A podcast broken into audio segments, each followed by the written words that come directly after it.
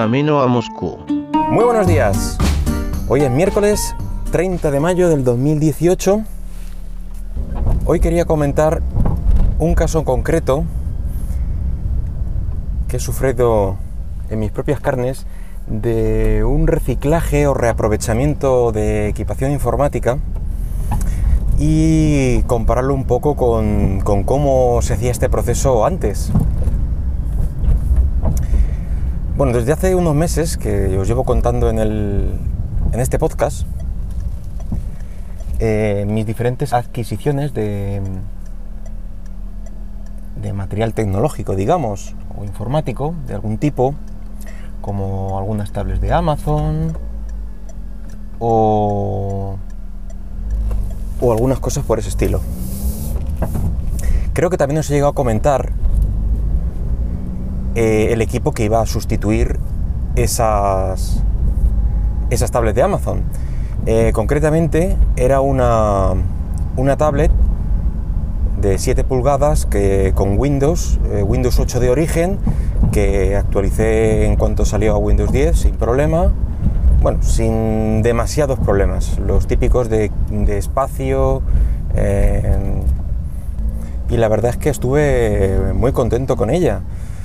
Bueno, hasta que ya se volvió anticodo el sistema, no, pero yo creo que le pesaba para los escasos recursos que tenía, de 1 GB de RAM, etcétera. Creo que ya era poco. Entonces me planteé la venta, conseguí venderla en una tienda de segunda mano y bien. Bueno, lo que no os he contado, creo, es que disponía de una segunda tablet, también con Windows 10, también de origen con Windows 8 y que se actualizó, también con problemas similares de espacio, pero bueno, al final se consigue eliminando aplicaciones que no usabas, etcétera, hasta que se actualice ya puedes volver a reinstalar estas aplicaciones. El caso es que originalmente pertenecía a mi mujer, pero no le sacaba partido y además no le encajaba. Se había acostumbrado para el uso que quiere de una tablet a lo que es el Android, y no le encajaba una tablet con Windows, además de ciertos problemas que le solía ocasionar esta tablet. Parecía que estaba encendida y no lo estaba, no conseguía arrancar en algunas ocasiones, cosas de ese estilo. Bueno, decir que esta tablet disponía de una funda teclado al estilo de la Surface, salvando las distancias y los precios, porque decir que es una tablet salió bastante barata.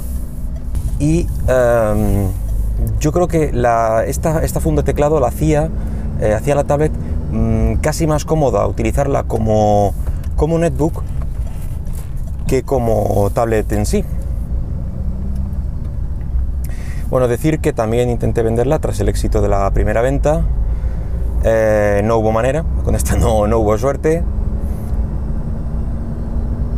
Y gracias o a consecuencia de este rechazo por parte de la tienda, pues se convirtió directamente en mi equipo informático de pruebas y testeos, ya que pues siempre he sido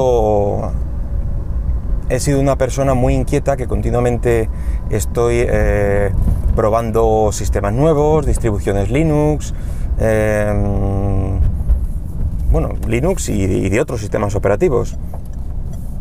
El caso es que siempre ando probeteando, y el tener un equipo dedicado para eso, pues bueno, me hacía gracia. El caso es que creo que, es decir, que fue un error usar este equipo para este fin, aunque también tengo que confesar que he aprendido muchísimo en el proceso. El caso es que antes de los chips de 64 bits todo era bastante sencillo. Había una BIOS, un sistema de arranque, ya sea un CD, un DVD o un pincho USB, ya digo, donde estaba el sistema a instalar y a tirar millas. Pero ahora con los procesadores de 64 bits la BIOS pues ha dejado lugar a un nuevo sistema llamado UEFI, que básicamente se encarga de cargar este sistema en su sitio, etc. Es algo similar pero más complejo.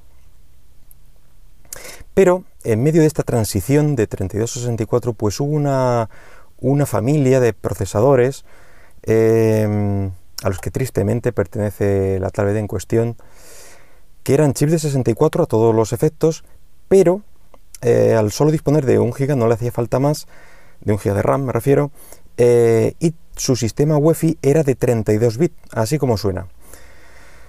Recordar que el MacBook que ya os comenté, me parece que había conseguido resucitar, era similar. Tenía también, esa familia de MacBooks tenía UEFI de 32, pero un micro de 64. En fin, el caso es que este sistema híbrido solo hacía que volvernos locos a todos los que pretendíamos, pues eso, divertirnos por un rato metiendo mano a los sistemas, ya que los típicos discos de 32 bits pues seguían basándose en BIOS, que no existen estos sistemas como he comentado, y las versiones de 64 bits en ese momento solo disponían de UEFI de 64 bits, por lo que el sistema no arrancaba, así que estabas ahí en terreno de nadie. Bueno, estas diferencias entre los sistemas y problemas pues los he ido aprendiendo a cabezazos, porque al principio no sabía ni por qué unos arrancaban, otros no. Cuando utilizaba yo el mismo proceso de creación del pincho USB. En fin, el caso es que a lo largo de varios ratos libres durante varias semanas, que es lo que he estado intentando resucitar este sistema, hasta que ya encontré versiones adecuadas para instalar, ya que en la actualidad pues ya casi todas las distribuciones de Linux de 64 bits ya disponen de una UEFI mixta de 32 a 64. Bueno, no todas, pero si no lo tienen, existe un parche o una manera de inyectárselo una vez que has creado el pincho USB, con lo cual, bueno, puedes salvar ese obstáculo. Pero mi intención era otra, ya que el sistema no es un PC como tal, es una tablet, es decir, tiene bueno, pues ciertas cosas que la hacen diferente, por ejemplo, la pantalla táctil, que eso hay que mantenerlo sí o sí, y bueno, pues una botonera que hay que mantener también, etc. Así que mi idea fue convertirla o intentar reconvertirla en una tablet Android, para darle uso de tablet 100%. Y después de muchas pruebas conseguí hacer que las versiones consiguieran arrancar e instalar en la tablet. Y aquí que cuando ya se instalaba, arrancaba y todo, me encontré con el segundo gran problema de este sistema, que eran los drivers. Y es que la mitad de las cosas pues no funcionaban. Las cámaras, por ejemplo, aunque bueno, es algo que realmente no me importaba nada, ya que es un sistema de pruebas, no pretendía utilizarlas nunca. Pero el mayor problema que me encontraba era el sonido, que es algo que sí me interesaba. Bueno, el sonido, mejor dicho, la ausencia de él, ya que la tarjeta parecía estar ahí, tenía mi control de volumen, activarlo, inactivarlo, pero no sonaba nada. Y luego mirabas mensajes y el sistema no había conseguido inicializarla.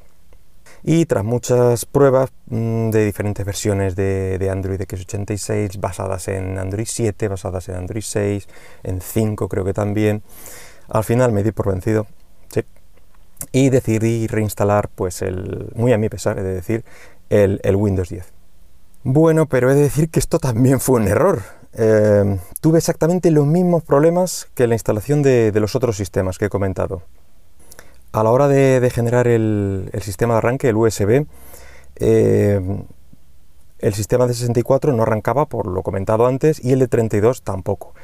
Al final, bueno, esto se soluciona haciendo el sistema híbrido. Le dices al generador del pincho que quieres el sistema Windows de 32 a 64 y es la única manera de que arranca. Conseguí reinstalarlo, pero mi alegría pues fue efímera, ya que, como si de cualquier otro sistema operativo minoritario se tratara, pues le pasaba lo mismo, no tenía sonido. Pero no solo eso, sino que aparte de no detectar, por supuesto, las cámaras, no detectaban los botones físicos, no detectaba prácticamente nada de hardware fuera de la pantalla. Más allá de eso y el teclado, no había nada. En condiciones normales, supongo que no habría habido ningún problema, ya que me voy a la web del fabricante, busco los drivers de cámara, sonido, el chipset, todo funcione y a tirar. Si no está el driver específico de Windows 10, normalmente siempre te va a funcionar, normalmente, el de Windows 8, Windows 7, incluso puede que algo anterior, pero vamos a dejarlo ahí. Normalmente vas a encontrar algo. Pero este dispositivo estaba agafado y la compañía española, para más datos, que lo fabricaba, cerró hace ya algún año y no hay rastro de su web, ni de drivers de descarga, ni de soporte, ni de nada. Bueno, en este momento podéis imaginar mi sentimiento de frustración, era bastante alto, y la verdad es que me sentía un poco mal por haber intentado ganar un poco de versatilidad en el sistema, sustituyéndole el sistema, sistema operativo, quiero decir, y me daba un poco de palo porque en este momento pues prácticamente era una tablet inútil. Solo me quedaba pues resignarme e intentar buscar pues otra solución, o por lo menos una solución la menos mala, es decir, dejarlo de una forma usable. Es decir, unos mínimos, que funcionará el teclado, que funcionará el táctil, la pantalla, pero bueno, si no funcionaban las cámaras o no funcionaba el Bluetooth, por ejemplo, pues tampoco me importaba demasiado. Mientras funcionara Wi-Fi, pantalla, sonido, se convertía en algo, por lo menos para multimedia, podía funcionar. Era eso o directamente deshacerme de ella y ganar en salud mental.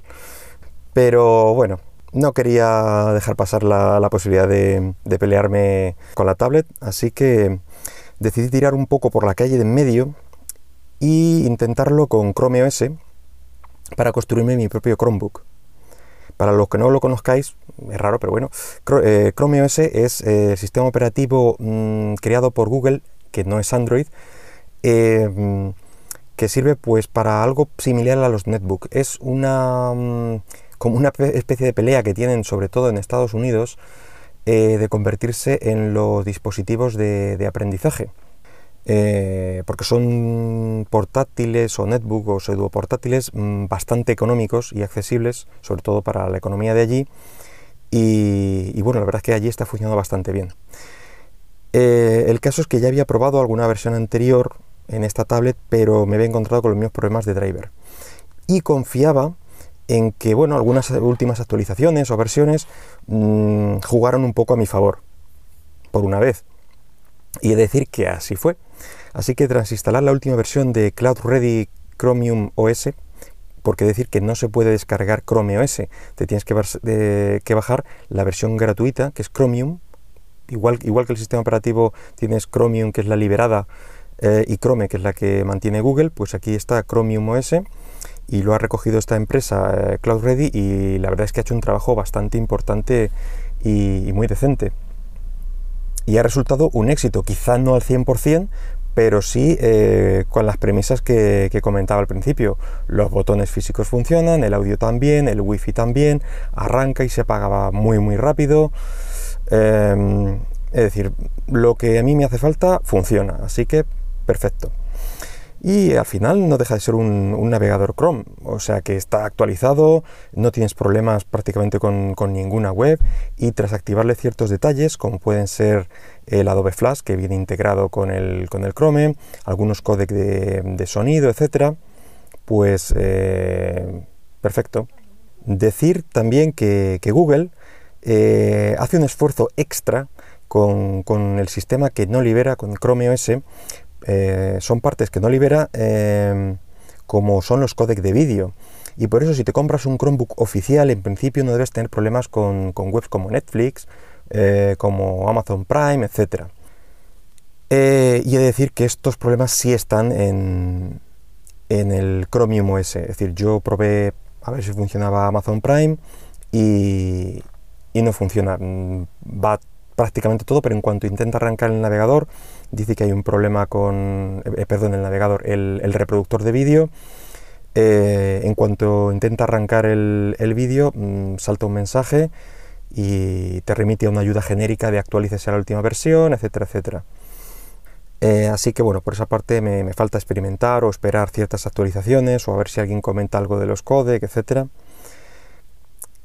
Bueno, por último decir que he realizado una instalación más al lado de este Chromium, que lo ha convertido en un sistema algo más usable, y es que encontré la forma de instalar una distribución ligera de Ubuntu, de Linux Ubuntu, al lado, sin sobreescribir, el Chrome OS. Básicamente es un script que se descarga lo que serían los paquetes que le podrían faltar al Chrome OS para hacer un Linux completo o casi completo. Y ahora, es decir, que se instaló, ningún problema, no hubo... después de... estuvo un ratito, eso sí, estuvo como 10-15 minutos instalando cosas. Y ahora, pues cuando lo necesito, arranco una serie de comandos y nada, tengo un Linux completo. Con su escritorio, con sus líneas de comandos, etcétera, todo completo. Así que si necesito programas más serios, como pueden ser algún entorno de desarrollo o algún editor de audio, como el Audacity, algún navegador alternativo como Firefox, cosa que resulta muy hardcore el instalar un Firefox dentro de un Chrome OS, pero lo he hecho y funciona perfecto, sin problema. Yo lo que quería probar era el Kodi, algo que en Chrome OS original creo que puedes instalarlo de una manera más sencilla, pero yo no lo conseguía, así que encima del Linux lo he podido instalar sin ningún problema. Así que tengo el reproductor Kodi, además de otros programas típicos de Linux como he comentado. Así que por fin puedo decir que he conseguido reciclar esta tablet Windows, muy poco agradecida y poco usable, en un Chromebook bastante decente y ágil. También he de decir que me ha provocado bastantes dolores de cabeza y sentimientos encontrados, y con muchas ganas de estamparla de vez en cuando. Así que solo recomiendo hacer esto bajo prescripción médica. Y nada más, esta ha sido mi experiencia. Si quieres dejar comentarios, puedes hacerlo en iVoox, o darle a me gusta, suscribirte, lo que quieras, o cualquier comentario en Twitter en @CaminoMoscú. Y nada más, chicos, hasta luego.